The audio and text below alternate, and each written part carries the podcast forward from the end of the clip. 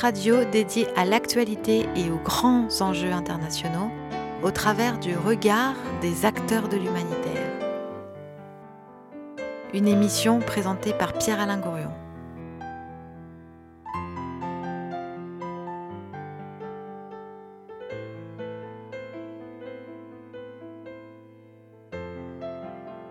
Bonjour à tous euh, et à toutes. Euh, nous entamons aujourd'hui notre série d'émissions en podcast.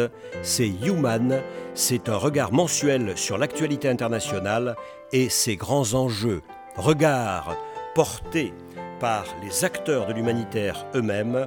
Human, toi, l'homme, que fais-tu de ta planète et de ta vie en société? Cette euh, interrogation mensuelle d'abord, on verra si elle deviendra ensuite hebdomadaire nous amènera à faire émerger un certain nombre de questions. Tout d'abord, quels sont les acteurs de l'humanitaire? Eh bien, on peut citer évidemment les États, euh, on peut citer les collectivités publiques et territoriales, les régions, les métropoles, on peut citer au premier chef, et on va en parler immédiatement avec nos invités, les ONG internationales, plus ou moins spécialisées, mais aussi des institutions religieuses, des entreprises privées, des organisations de solidarité issues de la société elle-même. On peut s'improviser humanitaire, mais nos invités nous diront peut-être tout à l'heure que c'est aussi dangereux, car c'est un métier difficile et dangereux. Deuxième série euh, de questions. Quelle problématique euh, pose, euh, ma foi, ce regard porté sur la vie sociale de cette planète vue par des humanitaires Problématique environnementale, problématique politique, on va avoir affaire à tous les pays du monde et pas forcément les plus démocratiques, problématique culturelle également. Enfin, les enjeux les enjeux pour le 21e siècle, le vivre ensemble euh, de notre siècle à travers ces difficultés, à travers ces migrations, à travers les phénomènes de mondialisation, d'informatisation de la société. Et puis plus simplement, comment répondre à la détresse d'hommes, de femmes et d'enfants, euh, comment être présent, comment écouter, comment partager euh, le cœur, mais aussi les moyens la logistique, la finance, la communication. Et une chose va nous frapper, c'est le vocabulaire. Et vous écouterez, ou vous réécouterez cette émission et vous verrez que le vocabulaire des humanitaires, il est, il est transversal. Alors, euh, ces échanges transversaux, nous allons euh, les faire avec un certain nombre d'invités. Euh, Gilles Collard, tout d'abord, bonjour. Bonjour. Voilà, Gilles Collard, vous êtes je crois, directeur général de Bioforce. Que fait l'entreprise Bioforce? Bioforce est une ONG, une organisation de solidarité internationale qui forme les professionnels de l'humanitaire. Donc ceux qui veulent avoir accès à ce secteur professionnel ou ceux qui veulent se perfectionner tout au long de leur carrière, parce qu'aujourd'hui on peut faire une carrière dans le secteur de l'humanitaire. Voilà, on fait carrière dans l'humanitaire. Oui, absolument. On, on bénéficie d'une expérience, d'une expertise que, l'on acquiert tout au long de son parcours et que l'on met à profit euh, chaque année toujours un peu plus pour euh, le bien du, plus grand nombre. Et, vos, élèves, en quelque sorte, vos étudiants, arrivent, euh, arrivent d'où Arrivent de quel secteur Ils ont quels âges On est dans quel type de formation? Alors on a plusieurs programmes de, formation. On a des formations qui sont euh, destinées à des, jeunes, comme je le disais, qui veulent rentrer dans le secteur. Donc dès la, dès le, la sortie du, bac, euh, on peut se destiner à, l'humanitaire par le biais d'une formation dédiée à la logistique humanitaire. Mais euh, avant tout, c'est une formation qui se destine à, à, des gens qui ont déjà une petite expérience, qui ont déjà un vécu, qui sont euh, armés de, compétences, mais aussi donc euh, de vécu, et euh, qui les prépare à, ce, à ce secteur difficile. Donc voilà, on, a des programmes de formation plutôt aussi dédiés sur des gens d'une trentaine d'années qui veulent valoriser leur expérience et transcrire cette expérience pour être beaucoup plus efficace dans le secteur de l'humanitaire. Voilà, parce que on, arrive dans ce secteur de l'humanitaire, euh, et on va en parler avec euh, nos autres invités. Euh, on arrive dans un monde qui est un monde difficile, qui est un monde violent. Est-ce qu'il ne faut pas, quand on se lance dans cette, dans cette aventure humanitaire, être, j'allais dire, un peu costaud psychologiquement? Vous savez, comme ces étudiants qui, qui vont faire psycho et, qui ont, et qui ont 19 ans et qui vont faire psycho parce qu'ils sont fragiles psychologiquement? Alors, oui, maintenant, euh, j'allais dire, on ne l'est jamais assez. Euh, moi, je suis rentré dans le, dans le, dans le secteur, j'avais 22 ans, donc euh, même si j'étais, je pensais être préparé en ayant fait Bioforce déjà à l'époque en, en 90, j'étais loin de penser ce, à quoi je me suis, confronté très rapidement en étant envoyé au Sud-Soudan ou, en Somalie. Donc même en étant le mieux préparé, il y a toujours un décalage qui existe face à la dure réalité effectivement du, du, terrain. Et comment être préparé à la violence Patrick Verbruggen, bonjour. Bonjour. Comment se préparer à la violence de ce monde? On se prépare pas en fait. Je rejoins Gilles. En fait, euh, euh, enfin moi je pense, hein, je personnellement, il y a, on a, on a une forme d'empathie ceux qui sont qui se destinent à, cette carrière parce que c'en est une aussi. C'est un métier, une carrière, un engagement. Et euh, le temps qui passe pendant de nombreuses années, moi, on se remet en cause. Mais je pense qu'il est nécessaire de se remettre en cause quand on va vers les autres. C'est-à-dire, est-ce que je suis à ma place? Est-ce que j'apporte C'est intelligent Voilà, essayer d'aller donc petit à petit on se construit. Donc, euh, une dizaine d'années, on se construit et, on a une forme de recul, mais on a toujours l'empathie, parce qu'elle est nécessaire quand on quelque part. Il s'agit de ressentir, euh, de ressentir l'humain, parce que c'est l'humanitaire, et donc sur les besoins euh, qui sont, on parle souvent dans notre jargon, besoins primaires, ainsi de suite, tout ça, non, mais les besoins des personnes, de l'individu. L'individu fait partie d'un groupe, donc quand on s'adresse à l'individu, on s'adresse au groupe. Enfin voilà, c'est sur des choses qui nous permettent euh, oui, de, prendre du recul tout en restant, euh, tout en n'étant pas blindé. Voilà, Patrick Verbruggen, vous êtes directeur et fondateur de Triangle Génération Humanitaire, donc vous faites partie de ces, de ces gens, euh, j'allais dire, des vieux crocodiles, pardonnez-moi. Ben, j'ose croire que non, mais... un peu, puisque vous avez, vous avez tellement de métiers, 30 ans de métier, 40 ans de métier, vous avez fondé une organisation humanitaire, et puis vous êtes toujours là. Est-ce qu'on ne devient pas, est-ce qu'on ne s'endurcit pas Non. Avec toutes ces années? Non, justement, on fait. Enfin, là, on parle souvent des images qui sont euh, qui sont liées à l'action humanitaire par les médias ou par euh, les paroles euh, sont un peu dures, mais la télévision retransmet des scènes de violence, ainsi de suite. Nous, sur le terrain, il ne faut pas oublier qu'on est là pour les vivants, pour ceux qui vivent, pour ceux, pour cette humanité qui se reconstruit après les génocides, après les tremblements de terre, ainsi de suite. Et c'est, on est là pour ça, c'est ça aussi qui nous motive. Cette capacité qu'a l'homme, l'humanité, à se reconstruire, peu importe ce qui se passe, et donc à continuer à continuer à avancer. Et donc on est là, on n'est pas les béquilles, on est là aussi pour les accompagner. Nous aussi, notre source euh, de motivation vient de là aussi. Enfin, en tout cas, enfin, d'autres l'expliqueront euh, d'une autre manière. En tout cas, la mienne, elle vient de ça aussi. Voilà, et Triangle Génération Humanitaire, donc euh, ça, son ADN, même question que pour Bioforce, vous faites quoi? Quelle est la spécificité de votre organisation?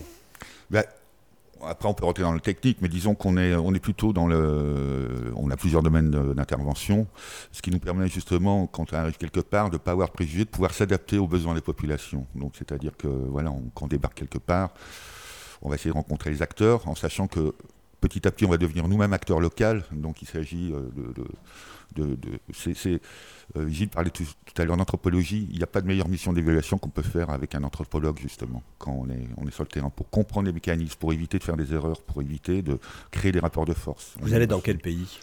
Vous êtes dans quel pays? Vous êtes présent dans quel pays? On est sur euh, plusieurs continents. On est sur le continent africain, le continent européen et le continent. Euh, Citez-moi quelques pays pour illustrer. Et quelques actions, une action peut-être significative de ce que vous disiez sur le contact et sur la relation avec les gens. Ah, je dirais qu'il y a un endroit dans le monde qui pour moi est particulier, c'est le, les camps de réfugiés sahraouis. Ce sont les plus vieux réfugiés du monde, qui est donc au sud-sud de, de, l'Algérie. Oui, du Maroc. Euh, oui. Voilà, qui sont accueillis par les Algériens. C'est à peu près 100 000 personnes, qui sont donc des, des, peuples du désert. Où là, euh, tout, tout, est en oral, tout, est, euh, tout se passe d'une autre manière. C'est Donc voilà, et donc là, la, sensibilité est très importante. parce que ce sont des gens qui, les responsables, enfin, il y a des ministres, ils ont le propre gouvernement à l'intérieur de, cette, de ce camp. Et voilà, ils sont extrêmement sensibles. donc voilà, il, il s'agit d'être d'être les, les, gens qui sont là-bas savent il faut vraiment être sûr de soi savoir pourquoi on y est et qu'est-ce qu'on va apporter une illustration concrète un souvenir? Un souvenir, euh, un souvenir. Ça, c'était difficile. Bah oui, il faut, de, de faut, plonger, il faut plonger, faut plonger. Un souvenir de quoi? Un souvenir sur. Euh, bah, un souvenir de ça, de cette sensibilité, de cette relation. Vous comprenez? On mm. est là. On mm. parle de quoi? Mm. On va parler des organisations humanitaires. On va parler d'États. On va parler de régions. On va parler d'Europe. Et puis, on va parler aussi, quand même, humain. On va parler des gens euh, que l'on prétend vouloir aider, car il y a cette idée tout de même. Donc faites passer cette idée, faites passer ce message, faites passer cette sensibilité par une histoire, par un souvenir. Non, mais il y, a beaucoup d'histoires. Il y a beaucoup d'histoires personnelles, des histoires. Euh, oui, il y a plein d'exemples. Tout à l'heure, je racontais l'histoire euh, du, Rwanda. donc, où souvent quand on travaille sur les traumatismes, on utilise la culture euh, du pays, ainsi de suite, mais on a aussi des, techniques, ça peut être de la mise en scène pour une pièce de théâtre pour aider les enfants à, dépasser, euh, notamment en 94 suite au génocide, euh, toute la population était traumatisée. Donc là on parle du génocide au, Rwanda en 1994. 1994. En avril.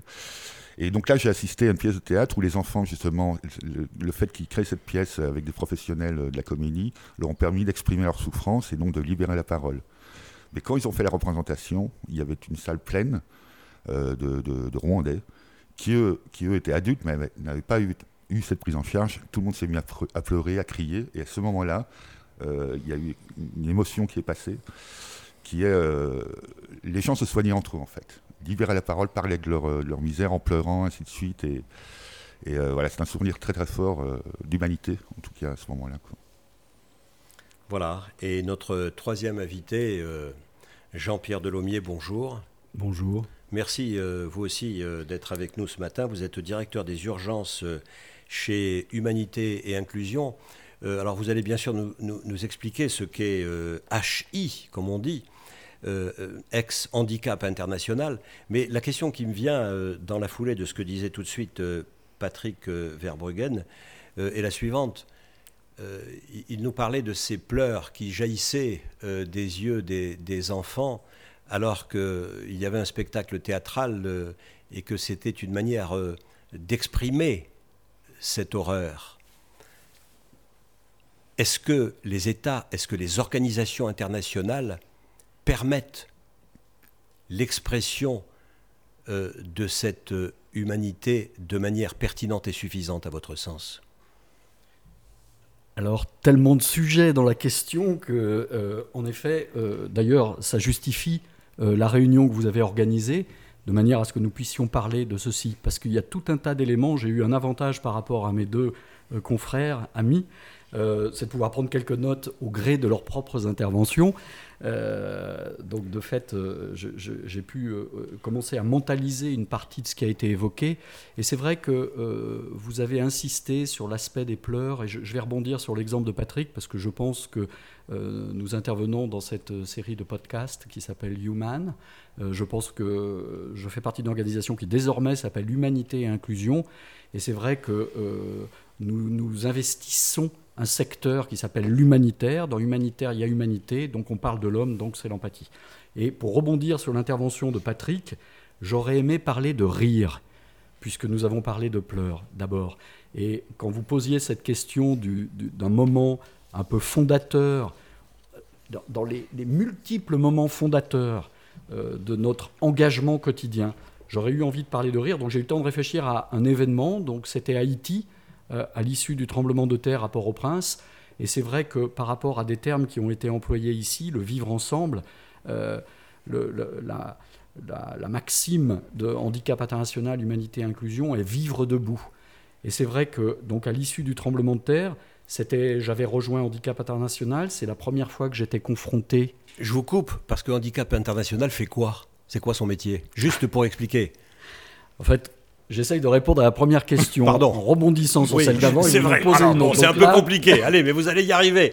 Vous êtes directeur des urgences, vous savez faire quatre choses à la fois. euh, hélas, non. Euh, mais en tout cas, je saurais euh, prendre les quatre choses pour essayer de les résoudre. Donc, euh, on, on va essayer de le faire. Le vivre debout, c'est-à-dire quelque Oui. part, euh, Oui. c'est profiter euh, justement de, de profiter. Le mot est sans doute complètement inadapté, euh, mais intervenir à l'issue d'un événement exceptionnel qui a bouleversé l'ordonnancement des choses. Donc ça veut dire que là, de, de ce point de vue-là, c'est permettre à des gens qui ont été blessés. alors certes, ils l'ont été au plus profond d'eux-mêmes. Parfois, ils l'ont été physiquement. Faire en sorte qu'ils puissent remarcher, construire un atelier de fabrication de prothèses. Ça veut dire dans les 60 jours qui suivent l'événement, être en capacité de les faire remarcher. Et voir un enfant qui a perdu sa jambe et qui, 60 jours après un séisme, une semaine après avoir euh, bénéficié de cette prothèse, est capable de marcher, danser, sautiller, à tel point que j'ai ce souvenir qui me vient là, deux sœurs jumelles dont une avait été blessée, et à l'issue de l'événement, quelques trois mois après, nous les voyons toutes les deux partir à l'école. On est incapable de dire laquelle des deux est appareillée. Et ça, c'est quelque chose de juste exceptionnel. C'est aussi la jeunesse, parce que c'est ce qu'on a évoqué tout à l'heure. On parle des vivants, on parle aussi des jeunes vivants, ceux qui bâtiront leur pays demain, qui, parce qu'ils auront été capables de revenir sur un événement, d'être résilients par rapport à celui-ci, construiront la société de demain. Je rejoins tout ce qui a été dit par mes deux amis précédemment. Donc, si maintenant nous revenons sur le point, euh, oui, la capacité, on a dit tout à l'heure que euh, ce sont des individus qui sont en capacité d'empathie et qui, à un moment donné, doivent s'organiser. Pour... L'empathie, ça ne suffit pas à soi-même, c'est-à-dire c'est pas parce qu'on est empathique qu'on peut partir euh, en Somalie pour résoudre les problèmes qui s'y posent.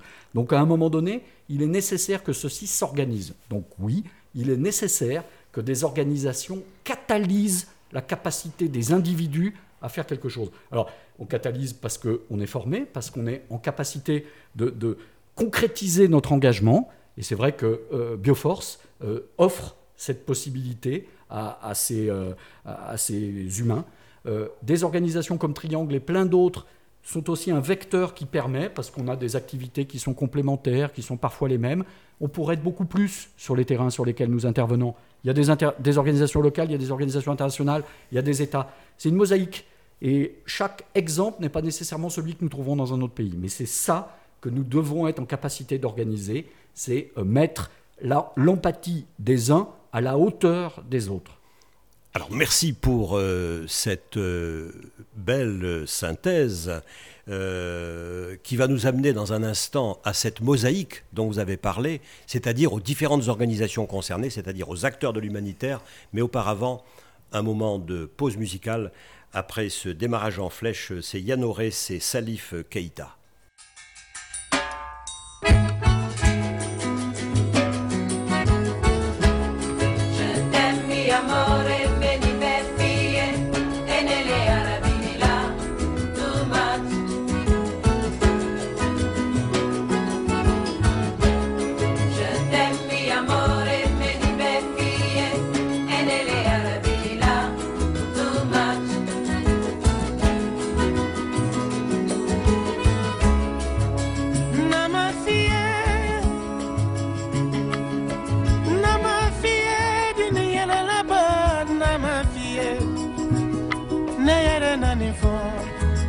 elia na moko fie. Nero nsila donkililele ilakola aha ah, ah. ilenela muluku moso. Nia na moko fie. Soro mfale moso nyuma na osiko te nonono nekona deyilelele fe. Je t'aime, mi amore, benibeti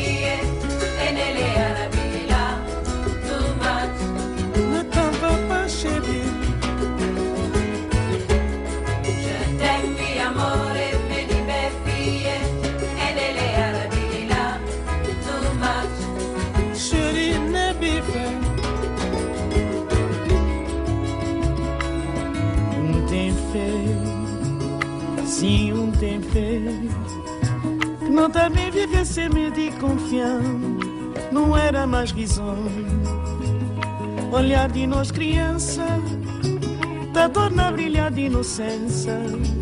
E na noite se esgritanhada Temporal talvez também não Na brandura e calmaria Nós amor bem descansado Disse luta e resistência Para sobreviver nessa tormenta Na brandura e calmaria Nós amor tá bem descansado Disse luta e resistência Para sobreviver nessa tormenta Tempi amore vedi per fie e nelle Arabi là too much Boinha desafio De demais Je t'aime amore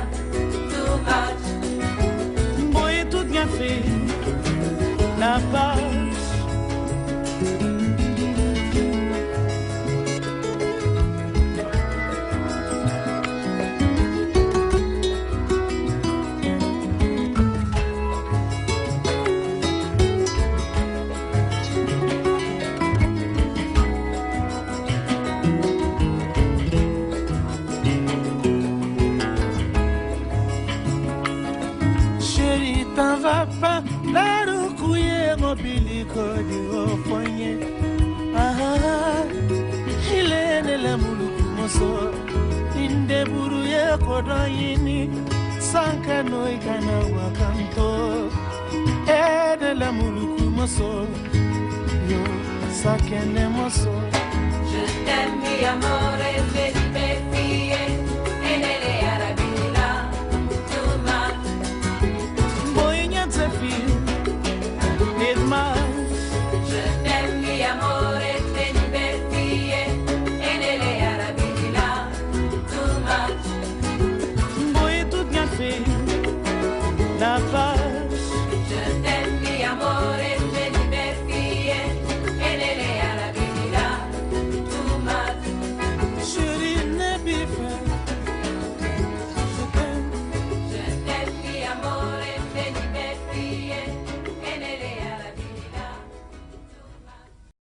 Et nous voilà de, retour euh, dans Human.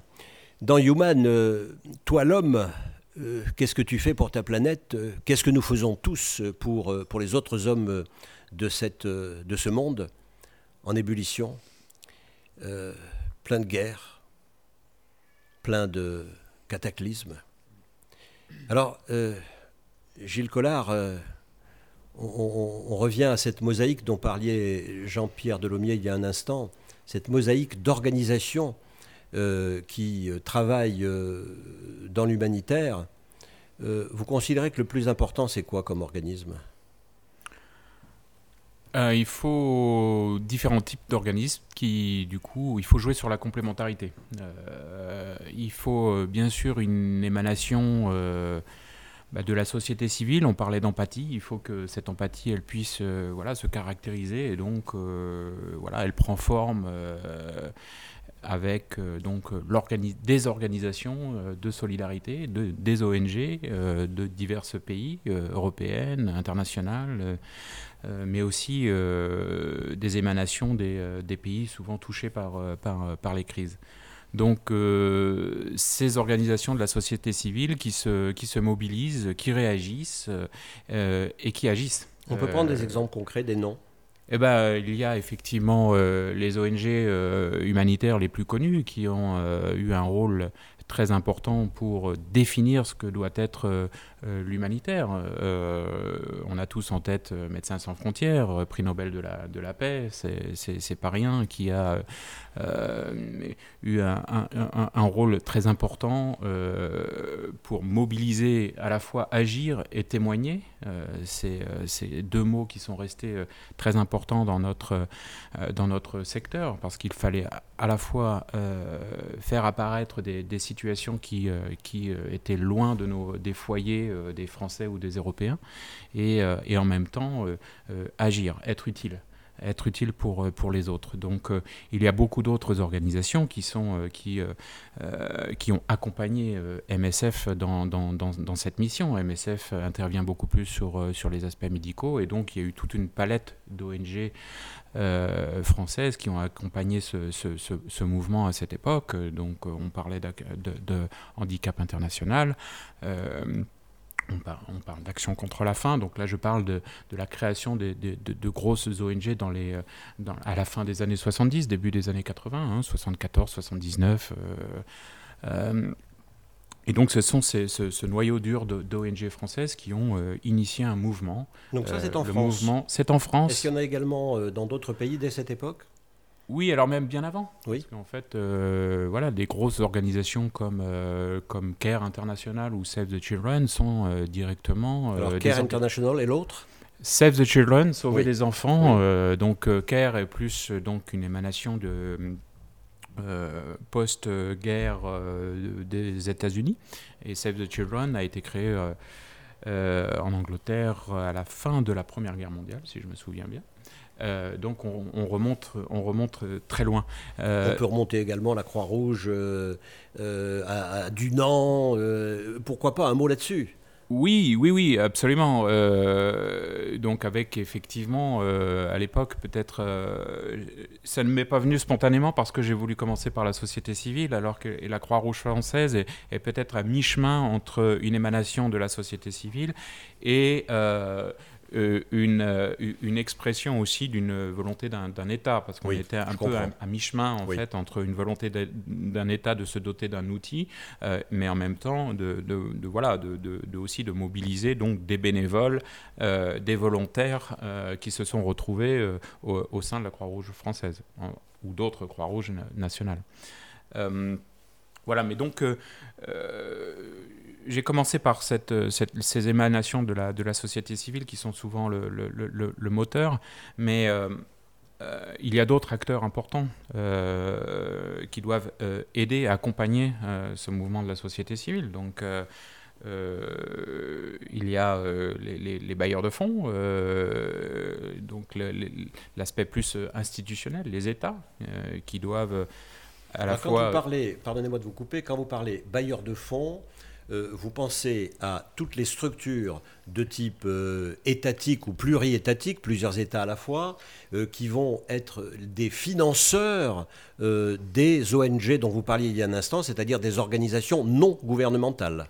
C'est bien cela? Oui, des financeurs, mais aussi, j'allais dire, des relais. Comme je, je, disais que la société civile avait deux mandats, témoigner et agir. Donc effectivement, un bailleur doit donner les moyens, doit permettre euh, l'action, doit, doit, financer l'action, mais il doit aussi réagir par rapport à ces témoignages et donc être un, relais à un autre niveau euh, du témoignage de ces organisations euh, non gouvernementales.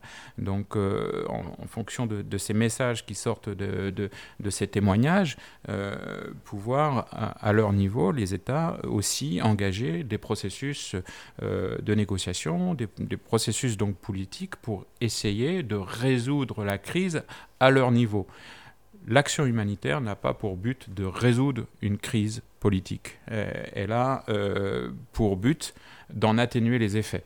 Et donc, il est important que euh, d'autres acteurs prennent leurs responsabilités à un autre niveau et interviennent à un autre niveau, donc pour essayer de, prendre le problème à la base et de résoudre la, la crise. L'action humanitaire permet de témoigner, le politique permet de résoudre. Je comprends. Est-ce qu'on pourrait prendre une illustration euh, de ce que vous venez d'expliquer?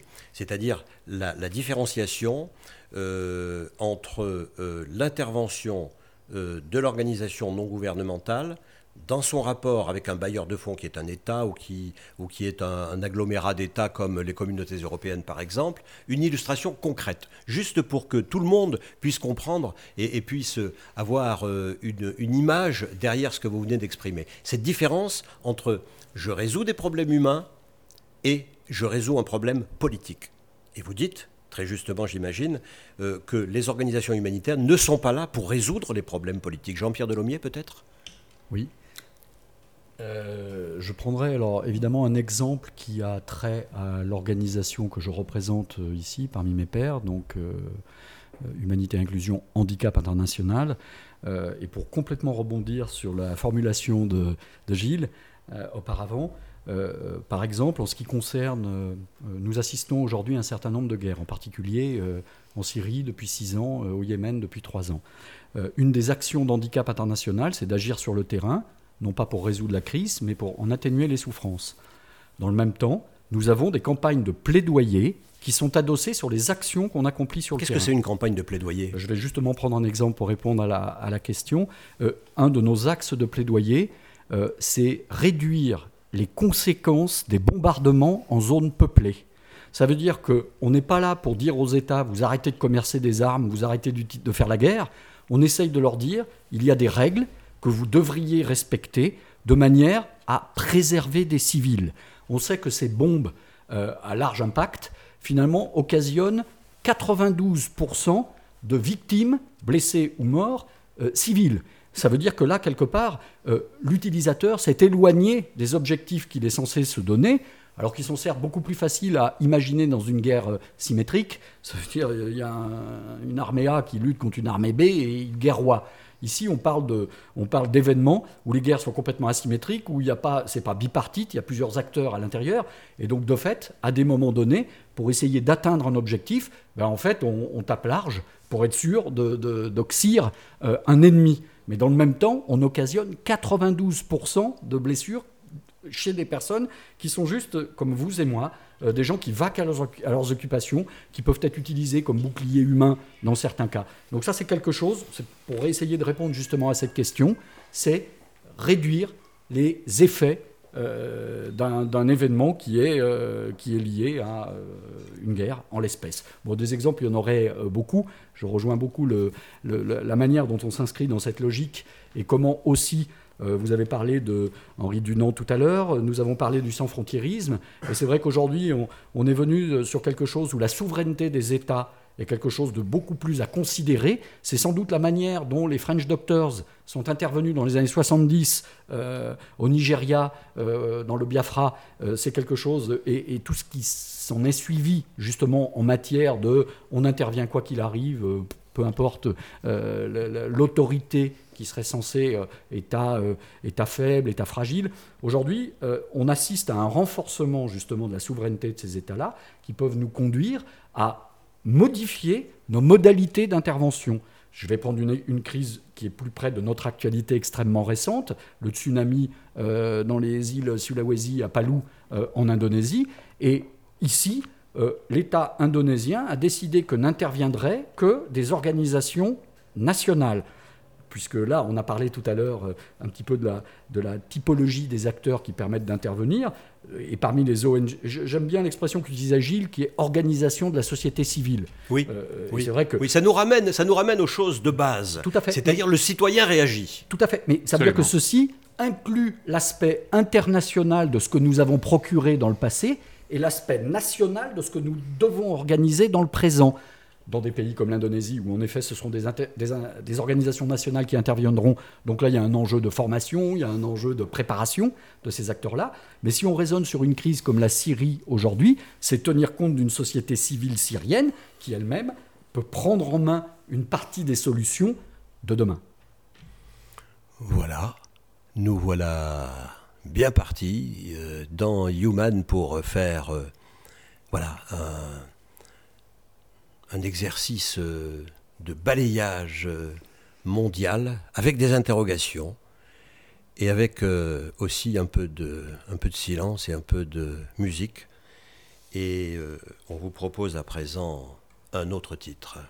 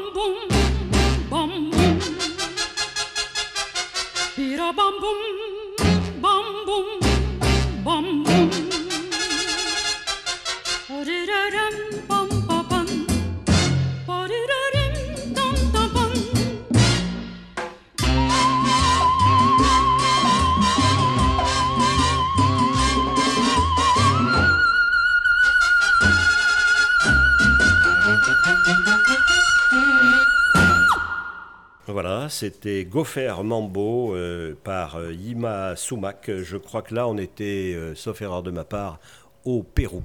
Alors, Patrick, on va s'appeler par nos prénoms, tiens, ça ira mieux. Mais enfin, Patrick, c'est Patrick Verbruggen, tout le monde le connaît. Il a fondé une organisation, c'est un fondateur, le seul fondateur parmi nous, Triangle Génération Humanitaire. Euh, enfin, pardon, oui, oui, oui, oui. Jean-Pierre Delomier est aussi un fondateur, mais on y reviendra tout à l'heure. Alors, euh, Patrick Verbruggen, voilà, on parlait des grandes organisations internationales. euh, et donc, Gilles et, Jean-Pierre abordaient les États nationaux, abordaient au départ les réactions civiles, c'est-à-dire la solidarité de base, c'est-à-dire l'envie du citoyen de participer à ce monde. Mais il y a d'autres organisations. Il y a des organisations euh, communautaires, euh, européennes, et des organisations internationales. Pouvez-vous nous en dire un mot euh, descriptif d'abord et appréciatif ensuite? Ce qu'on appelle les grands bailleurs de fonds ou les grandes organisations. Par exemple, c'est vous qui les appelez des bailleurs de fonds. Non, mais en fait, euh, bon, je vais prendre l'exemple de l'Union européenne, hein, Ouais. ça des élections européennes dans peu de temps. Oui. Un organisme euh, d'aide d'urgence, il s'appelle ECHO. Oui. C'est le Bureau européen, des- de la- de- le Bureau européen de l'action humanitaire. Ça, c'est issu d'une volonté politique, euh, c'est-à-dire qu'il y a un devoir de solidarité au niveau de l'Europe. hein, c'est-à-dire que tous les États sont. Il y a un consensus européen qui avait été euh, voilà, préparé, donc il y avait, il y a ce besoin. C'est Euh, la seule politique étrangère de l'Europe, non? C'est c'est une intervention euh, extérieure euh, en termes humanitaires, mais euh, non, c'est pas Ça justement. ne doit pas être une Elle politique ne doit extérieure. pas être une politique extérieure. Ah, ça Et ne doit pas être une elle politique pas. Elle, elle a extérieure. réussi, elle a réussi à, Oui. à rester assez neutre, et c'est vrai que euh, ECHO n'est pas prise à partie, euh, n'est pas accusé de, de- dans les pays où, où, euh, on bénéficie des fonds, donc euh, des, des impôts des citoyens européens, Oui. donc en énormément de comptes. hein. Ça, c'est un point important aussi, parce qu'on travaille avec ce carburant démocratique, qui est donc les impôts des citoyens. Carburant démocratique, j'adore ce mot. Euh, moi aussi, c'est pour ça que je le prononce souvent. Parce que vous savez, les impôts sont très mal vus, de plus en plus. Il y a 52% de Français, je crois, c'est une enquête euh, euh, assez, assez récente, qui ne savent plus à quoi correspondent les impôts. Et C'est-à-dire qu'ils ne mettent pas en face des impôts l'intérêt général. Là, on parle des impôts au plan euh, international. Tout à fait. Et puis il y a, aussi les, Nations Unies. Alors il y a l'aspect politique des Nations Unies, mais aussi les agences des Nations Unies, le Haut Commissariat aux réfugiés, l'UNICEF, le Programme alimentaire mondial, qui eux sont des acteurs terrain aussi, et en même temps des, partenaires bailleurs. Donc euh, voilà, c'est une, fonctionne d'une autre manière. Mais en général, vous prenez les, grandes catastrophes ou les guerres en ce moment, les principaux acteurs, enfin ceux qui, vont fournir euh, ce carburant, ça va être les Nations Unies et l'Union Européenne, notamment je pense à la Syrie, ou je pense à la Corée du Nord, euh, voilà, en général, ou au Darfour, où il n'y a plus que qui, est en capacité de, financer. Il y a aussi euh, le département d'État américain, mais eux qui fonctionnent de manière différente. C'est-à-dire que le département d'État américain a créé ce qu'on appelle l'USAID, et notamment à travers son agence d'urgence qui s'appelle l'OFDA, qui elle est calée sur la politique euh, des- du département américain, donc des affaires étrangères. Donc là, Donc euh, là, il y a une adéquation politique Voilà. plus étroite. Et c'est là où nous, en tant qu'acteurs, c'est-à-dire qu'il s'agit de ne pas se laisser instrumentaliser. Donc euh, c'est là où nous, en tant qu'acteurs, on, on- on- bon, déjà, je tiens à dire, on est là sur les conséquences. Donc on n'est pas là pour euh, résoudre les problèmes, comme disaient euh, Gilles et Jean-Pierre. Mais on est là, euh, aussi, euh, c'est un devoir de choisir, de savoir où on met les pieds de ne pas créer des rapports de force, parce que nous, en fait, on, on est en prise directe avec le, le terrain. Le moindre, euh, le moindre soupçon de favoritisme par rapport à telle ou telle communauté peut nous mettre dans des situations et mettre en danger nos- notre, notre personnel national et expatrié. euh, Comment faire pour arriver à, à conserver précisément cette neutralité? Comment faire pour ne pas euh, ben, émettre une opinion ou agir alors qu'on voit, euh, on voit, on comprend ce qui se passe? Parce qu'il faut qu'on voit et comprendre. bien sûr, oui. Comment fait-on? Ça doit être très difficile, non? Bah, C'est-à-dire qu'il y a plusieurs plans. Il y a, il y a le plan euh, médiatique, international. Voilà, euh, on va prendre le, cas de la Syrie, hein, où euh, il y a une zone qui est donc gouvernementale, donc toujours dirigée par le gouvernement de Bachar al-Assad, et puis la périphérie, où les mais les besoins sont les mêmes. Enfin, nous, on, se- place au niveau des besoins. Besoin humanitaire. besoins humanitaires qu'on négocie parce que ce qu'il faut dire aussi, effectivement, les États euh, deviennent de plus en plus souverains, s'améliorent, le monde s'améliore mine de rien quand même. Enfin, Vous pas- trouvez que le monde s'améliore, mine de rien? Bah, le XXe siècle était beaucoup plus euh, meurtrier. Enfin, il est, le niveau de vie s'est amélioré. La sécurité alimentaire, je parle déjà, je parle déjà de l'Europe, tout simplement. Puis petit à petit, ça fait tache d'huile. Le monde va. Il y a quand même des chiffres qui montrent que euh, voilà, il y- aura plus de déplacements, il y aura plus de, de- il y aura, il y aura plus de migration, des choses comme ça. Gilles Collard est- bon, Gilles Collard est a pas d'accord. allez, allez, Gilles. Non, mais je suis d'accord qu'il y a moins de crises euh, et donc on a l'impression que ça va mieux, mais il y a beaucoup plus de crises silencieuses. Euh, il y a des effets mécaniques. Euh, il y a moins de pauvreté, mais il y a plus de gens. Donc au final, en valeur absolue, ça fait plus de gens qui souffrent. Et euh, au travers de euh, d'urgences silencieuses. Euh, et et- c'est ça qui est important et qu'on doit garder à l'esprit. Je lisais encore un article. Le paludisme, la, mortalité par paludisme augmente en Afrique. Elle, diminue en pourcentage, mais elle augmente en valeur absolue. Il, faut il y a toujours 600 000 enfants qui meurent de malnutrition dans le Sahel aujourd'hui. Euh, la pauvreté diminue en pourcentage, mais en valeur absolue, ce sont, euh, des enfants qui, meurent toujours plus euh, aujourd'hui. Donc c'est pour ça que je, réagis.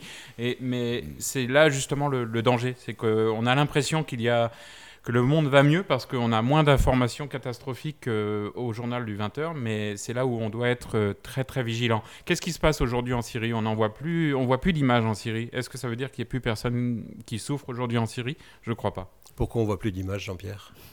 Je suis pas sûr qu'on en ait beaucoup vu en fait. Oui. Euh, si on contemple aujourd'hui euh, euh, le- le- l'ampleur des dégâts, euh, j'ai pas l'impression qu'on en ait grande conscience. Alors c'est vrai que peut-être nous, nous y sommes beaucoup plus confrontés, puisque quelque part, euh, notre devoir, euh, euh, comme on l'a dit tout à l'heure, c'est d'agir.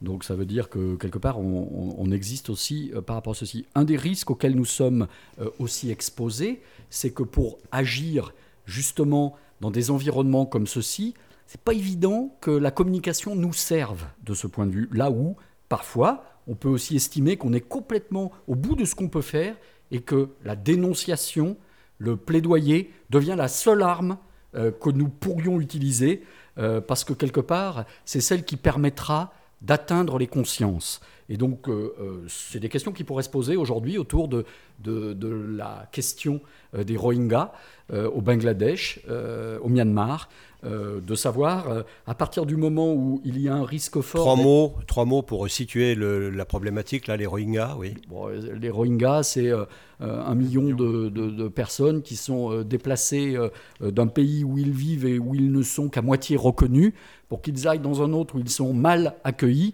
Et à partir de là, euh, on envisagerait, donc le on est un peu inclusif de tout ce qu'on a euh, évoqué tout à l'heure, on pensera aussi aux agences des Nations Unies, euh, au rôle important dans les, dispositifs que nous évoquions avant la pause, c'est que tout ceci, nous puissions en collectif imaginer une solution tout à fait inappropriée qui pourrait consister à décider qu'il serait mieux à tel endroit plutôt que tel autre, sans que, un, on leur demande leur avis, et euh, sans qu'on s'assure que le- que l'endroit en question pourrait leur garantir des mesures de sécurité, de protection, euh, et puis aussi, quelque chose d'extrêmement important quand nous évoquons le sujet que nous évoquons, c'est comment se projeter dans l'avenir. Parce que c'est vraiment aussi ça dont il est question. On a parlé des enfants euh, à l'issue des cataclysmes, euh, à l'issue des guerres, à l'issue des mouvements de population, mais c'est aussi, euh, c'est ça l'avenir, c'est la jeunesse, ce sont ces enfants. Donc quelque part, on a aussi de ce point de vue, même si on ne peut pas agir nécessairement sur les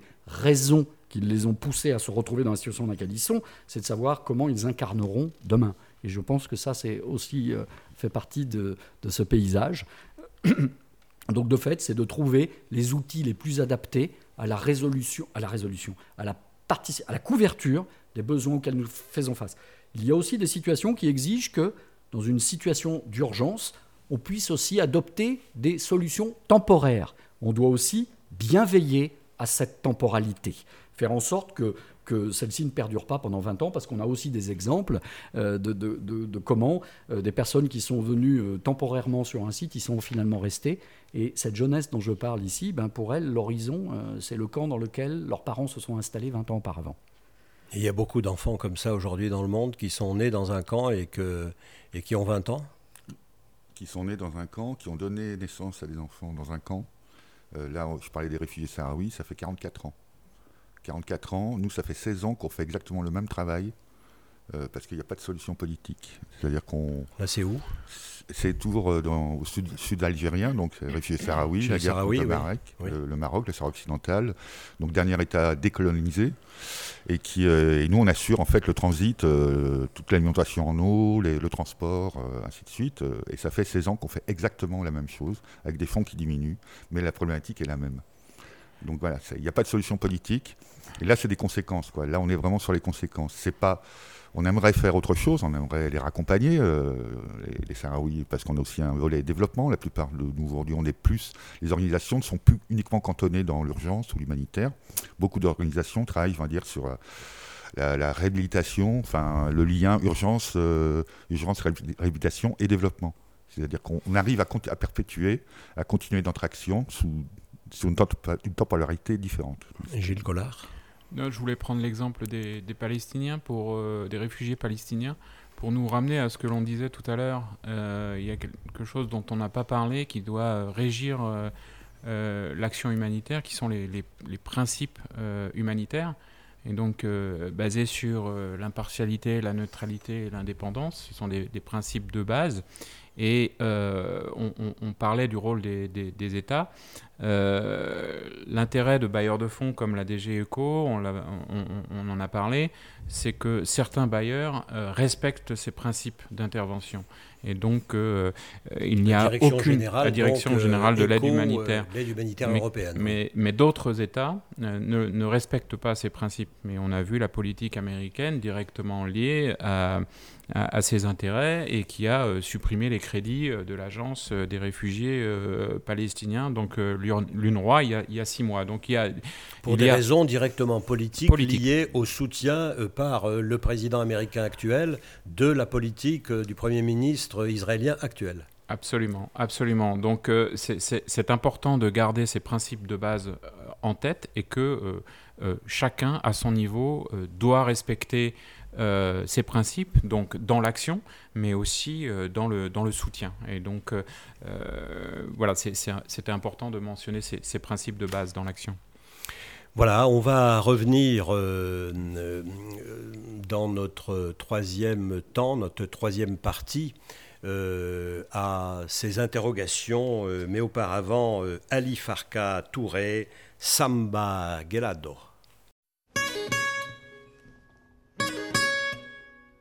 Samba Geladio.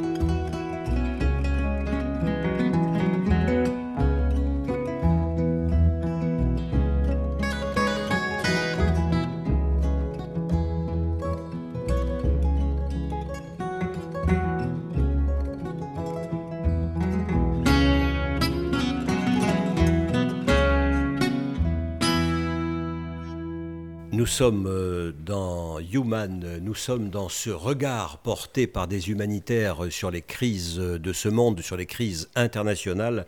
Nous sommes avec euh, nos trois amis, euh, Gilles Collard de Bioforce, Jean-Pierre de, Delomier euh, de Handicap International, Humanité et Inclusion aujourd'hui, et avec Patrick Verbruggen de Triangle Génération Humanitaire.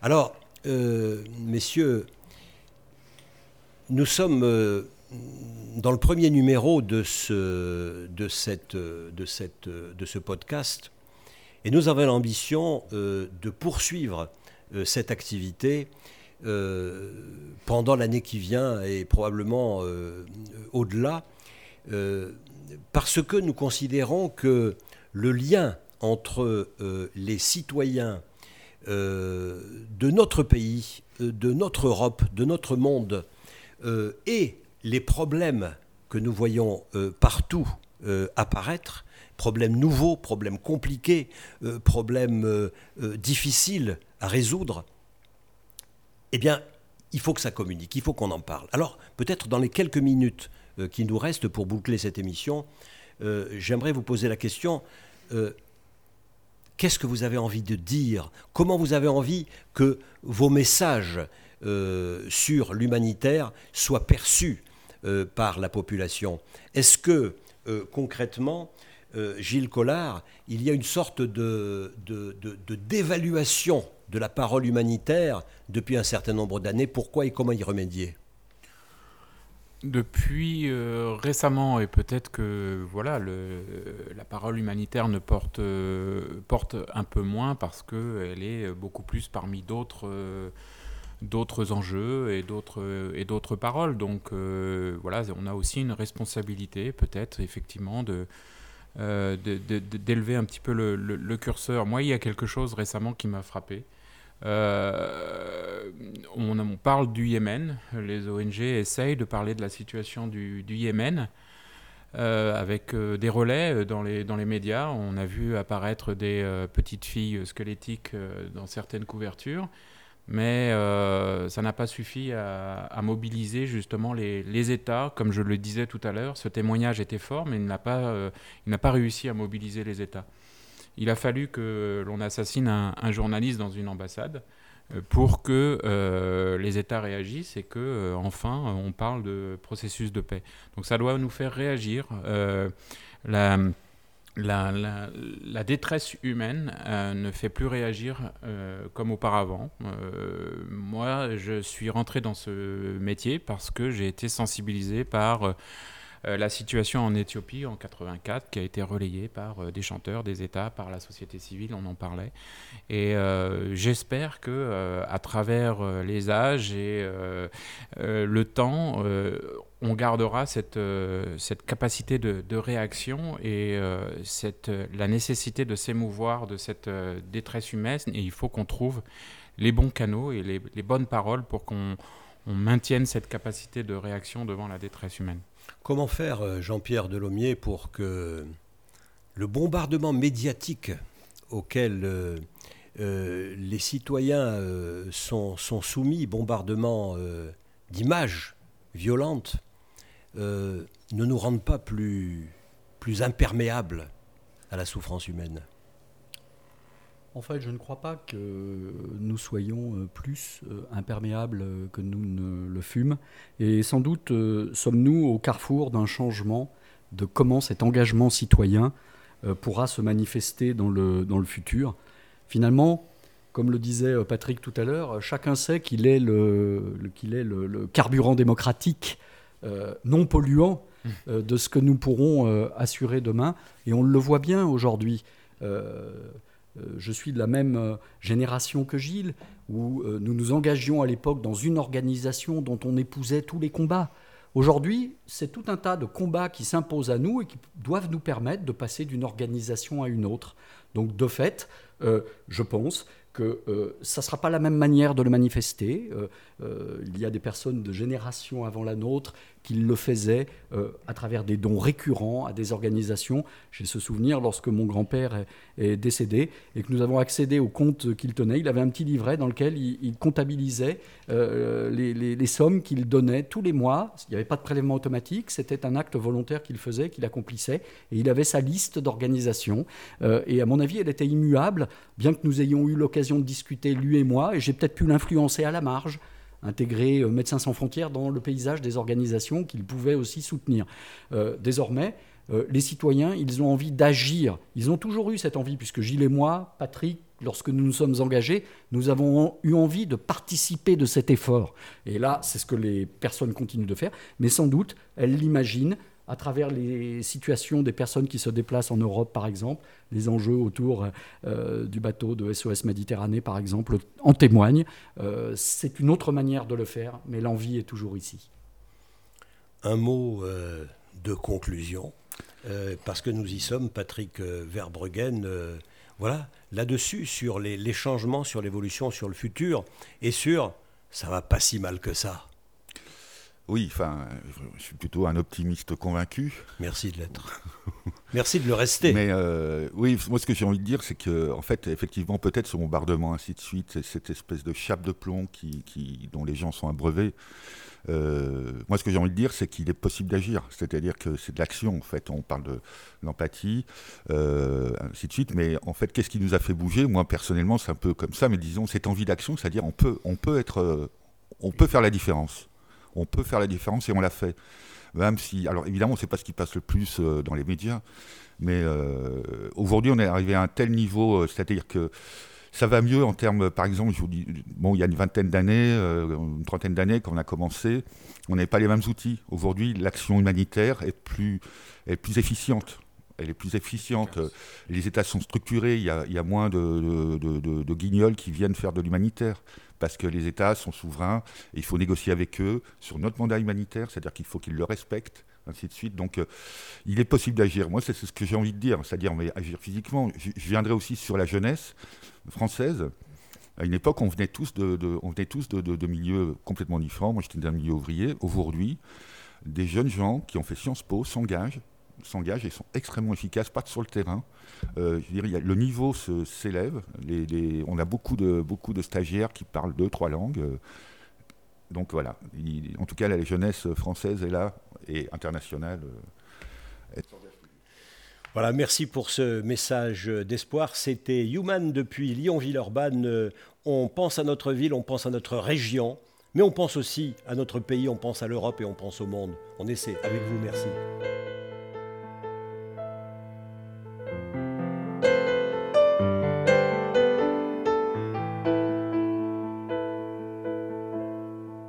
Un podcast radio dédié à l'actualité et aux grands enjeux internationaux au travers du regard des acteurs de l'humanitaire.